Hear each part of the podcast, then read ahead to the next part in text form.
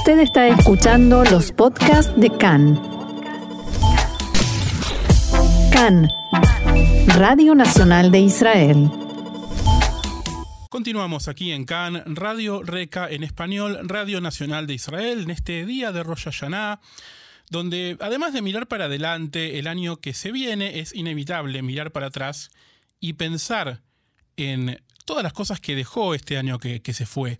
Pero Siempre en CAN en español hablamos con alguien que mira para adelante y nos cuenta lo que viene, y es nada más y nada menos que Mariano Mann. Mariano, ¿cómo estás?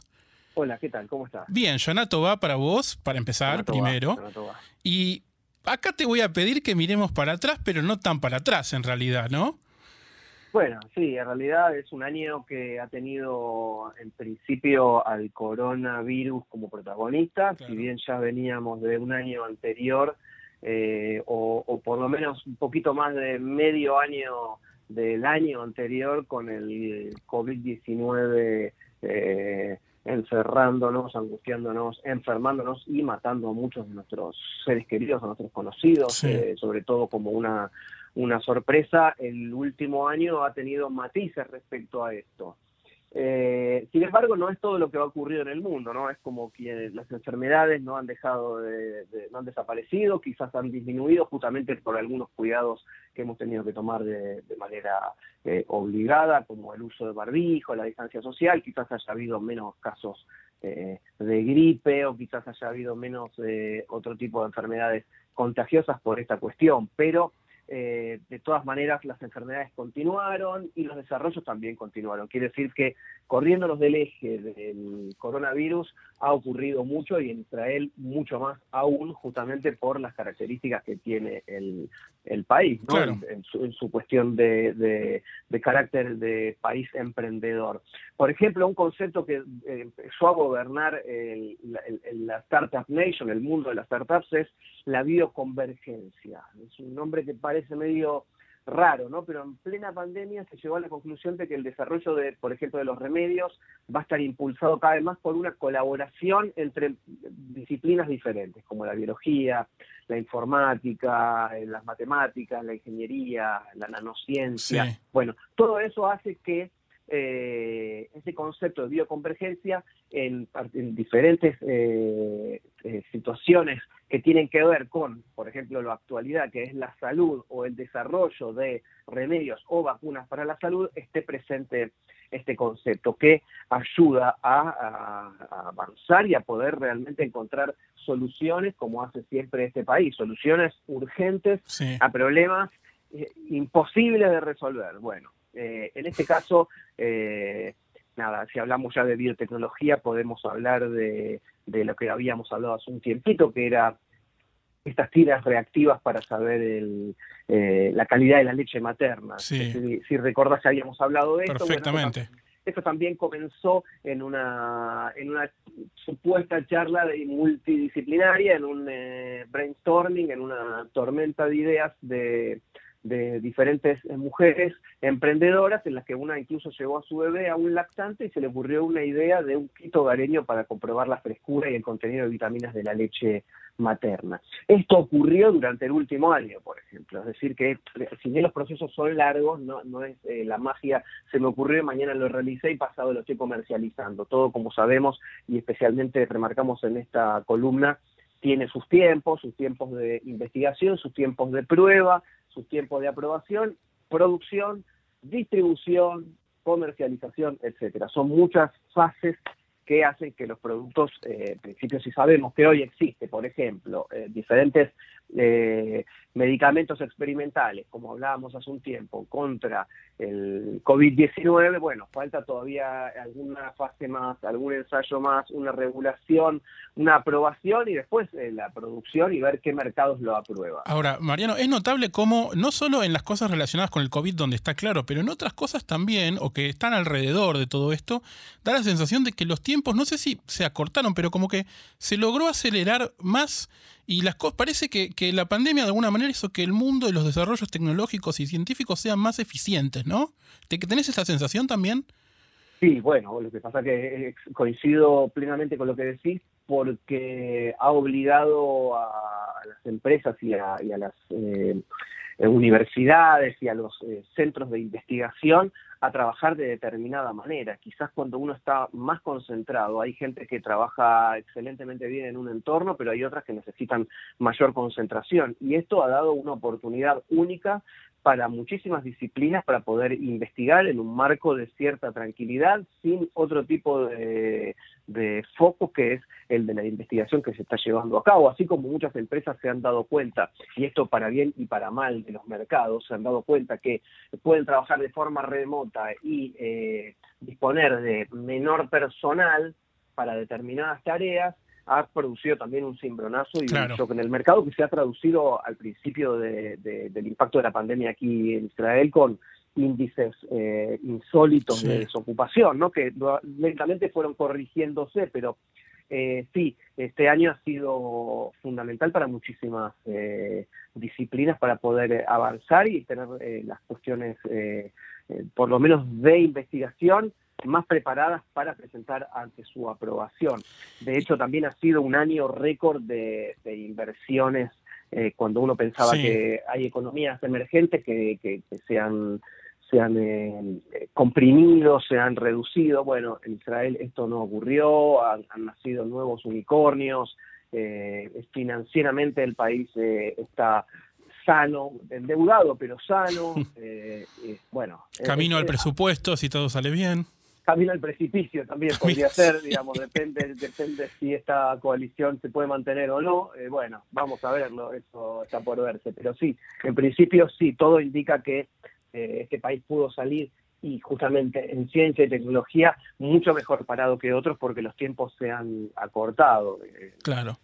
¿Qué, otro ejemplo se te ocurre ahora de lo que me decías recién, de, de, este éxito nuevo y de este énfasis que se ha puesto en la multidisciplinaridad, multidisciplinaridad, bueno, se entendió la idea, de, mm, el desarrollo de, distintas disciplinas trabajando en un objetivo. ¿Dónde más en Israel se se ha visto fuerte?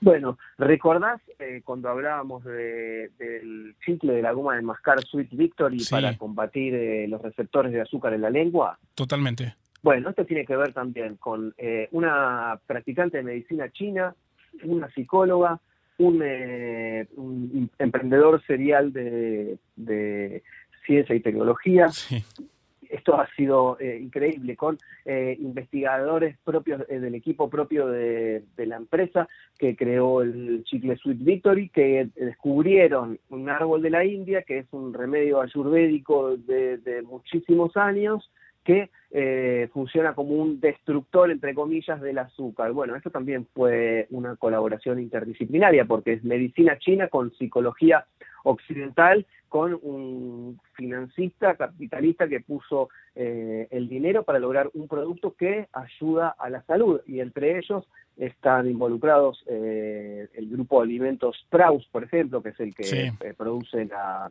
la marca de chicles más, o una agencia de diseño entonces, bueno, eh, esto se, se, produce de manera natural, esta cuestión de multidisciplina. Todo, podríamos hablar de un ejemplo, no recuerdo en este momento si lo cité aquí, pero es un, es un ejemplo que suelo citar cuando hablamos de esta multidisciplina, o en el caso de la bioconvergencia, ¿no? Por ejemplo, ¿cuál es el, el, punto semanal en donde las familias se reúnen? La cena de Shabbat. Claro. Ahora, en la cena de Shabbat, cuando están involucradas dos familias ya, por ejemplo, o una familia numerosa, eh, pues llega un médico y en la mesa cuenta que tiene, sin dar nombres por supuesto, pero que tiene un paciente sin solución y el ingeniero del otro lado de la familia dice, bueno, esto no puede ser, no puede ser así. Y de ahí nace una startup entonces todos los viernes hay eh, este tipo de, charlas y todo esto está claro más que nada para la Autoridad de Innovación de, Israel, que apuesta justamente por esto que hablábamos al principio de la bioconvergencia como la próxima gran novedad. De hecho, eh, durante este año comenzó a invertir eh, una porción de unos 40 millones de dólares, esto si lo multiplicamos por 3,20 en shekel, para empresas de este tipo que, que desarrollan eh, productos eh, que, basados en la bioconvergencia, en la multidisciplina tecnológica.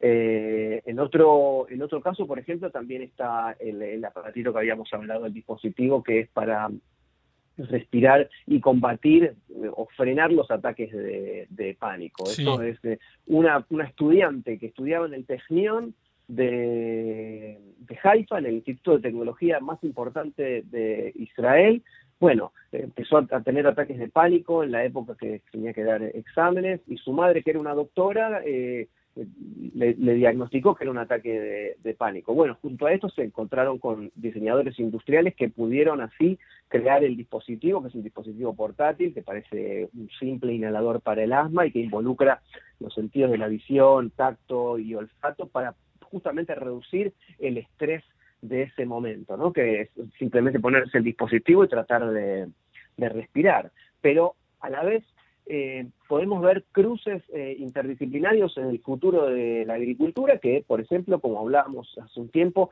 está en el desierto de Israel y cómo Israel eh, les enseña a agricultores de muchos países a cultivar en condiciones cada vez más cálidas, secas, donde cuando hablamos el otro día también de la, de la granada, esto era que Israel estaba produciendo una granada particular que pudiera crecer en, eh, climas áridos. Bueno, esto es parte de, la, de lo que eh, Israel le da al mundo, ¿no? Le brinda como solución una cantidad de, respuestas a, situaciones insólitas, ¿no? Como también hablábamos de Watergen, los generadores de, de agua en base al aire, ¿no? Sí, generadores de, agua en base a, una situación ambiental que tiene que purificar eh, el aire gracias a un generador de agua atmosférica de mediana escala. Y eso está inventado aquí en Israel, donde justamente lo que falta es eh, el agua o tratar eh, aguas residuales con, con eh, eh, rayos eh, ultravioleta o con diferentes tipos de bacterias que comen plástico. Eso muestra hoy cómo la multidisciplina y la bioconvergencia son la clave de, Israel. También incluso la planta del KENAF, que era lo que habíamos hablado también hace un tiempo para el sector de la construcción, ¿no? Y toda la emisión de calor que colabora de forma negativa con el calentamiento global, eh, que es, bueno, justamente uno de los temas más complicados de la actualidad. De postre tenés algo especial y algo dulce como el año que se viene, ¿verdad? Sí, sobre todo por, eh, por cómo va a, impactar o cómo debería impactar. En esta columna le damos siempre un énfasis particular a lo que hace Israel para salvar a las abejas. Sí. Bueno, hemos dado algunos ejemplos, pero también hay otros que son realmente eh, estimulantes, sobre todo por el uso del cerebro, cómo, cómo se usa aquí el cerebro y cómo se piensa fuera de la caja, cómo se usa la cabeza y, la, y el desarrollo para poder eh, hallar soluciones. Bueno, hay una compañía que se llama BioB, BioB en inglés, que produce abejorros para que las abejas no estén tan sobrecargadas. los, abejorros eh, son como un tipo de abejas pero que viven solas y ellas pueden, los abejorros por sí pueden polinizar eh, las plantas en vez de que las, las abejas que están tan eh, sobrecargadas de tareas lo hagan y mueran, que la abeja esté menos estresada. Porque a, diferencia de las abejas eh, melíferas que requieren de la luz del sol para terminar su trabajo, siempre vemos a las abejas laboriosas trabajando desde temprano, exactamente. Bueno, los abejorros también pueden polinizar las plantas en condiciones nubladas o en invernaderos. Eh, bueno, estos, estos abejorros se venden hoy al menos de 100 países, lo que no es poco. Que están hechos de eh, alguna manera como una especie de clonación, una especie de, mm, de digamos, de cría.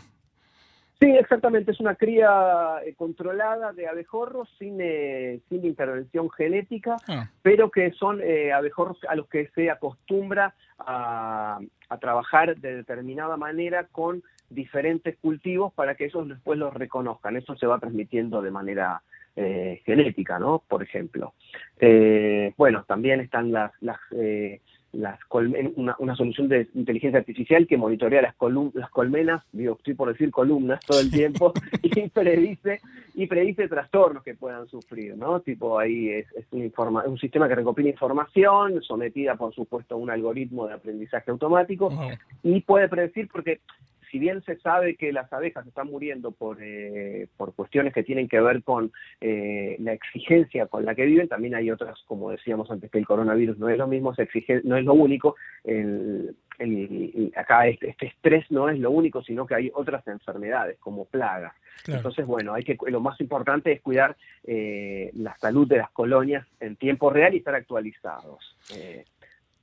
es de, de, alguna manera una forma de tener eh, colmenas sanas eh, y que no se mueran las abejas y contribuir a este problema tan, tan, tan así complicado que nos puede complicar a nosotros, valga la redundancia, en la existencia. Claro, la pregunta que te hago siempre de cuándo va a estar disponible esta tecnología, le tengo que agregar cuándo va a estar disponible el abejorro que pueda suplantarnos a nosotros, ¿no? O, o, aliviarnos a nosotros las tareas. Porque está muy bien que alivie a las ovejas, pero también a las abejas, pero nuestras tareas también estaría bueno que. No, es un chiste, por supuesto. Eh, en principio, bueno, el, el, abejorro ya está haciendo algo por nosotros, eh, no nos va a suplantar, pero sí está haciendo algo por nosotros, que es polinizar, que es aquí la clave. Es mucho más importante la polinización que todo lo que produce la abeja en sí, por más que lo que produce es noble, ¿no? Jalea real, eh, miel, cera.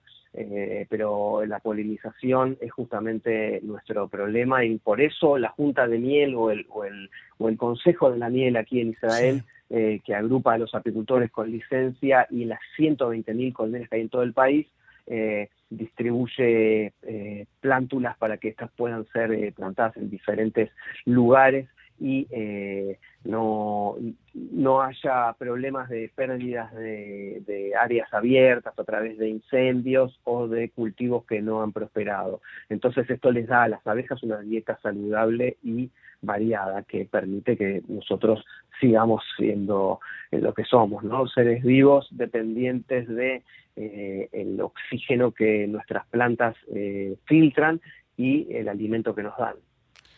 Mariano, como siempre, eh, un repaso extraordinario de lo que hemos visto y seguramente es una especie de idea, de noción de lo que vamos a tener en el futuro, ¿no? De lo que va a seguir el año que viene en Israel. Sí, por supuesto. Eh, este es un país que no para, no, no, no importan los feriados, no importan las pandemias, es, eh, todo queda demostrado eh, como digo siempre, con la característica local de ir siempre para adelante, con lo bueno y con lo malo, con las peleas en las colas mientras uno está tratando en la farmacia de esperar que el sistema automático nos llame y otra persona que tiene dos números atrás igualmente eh, se manda y el farmacéutico la atiende. Bueno, eso es parte de lo que hablábamos hace un tiempo también, de la chutzpah, que es el descaro, con eh, el emprendedurismo del país y la necesidad urgente de tener una vida mejor. Como siempre, todo lo que nos cuenta Mariano Mann pueden leer más sobre ello y sobre otras cosas interesantes de lo que está pasando y lo que va a pasar en la tecnología y en la ciencia israelí en Israel 21C en español. Así que Mariano, no me queda más que agradecerte como siempre y desearte un Yanato va Umetuka con la miel que producen las abejas ya más aliviadas gracias a los abejorros, por supuesto. Incluso, y esto lo vamos a tratar más adelante, hay una miel de abejas que se produce sin abejas.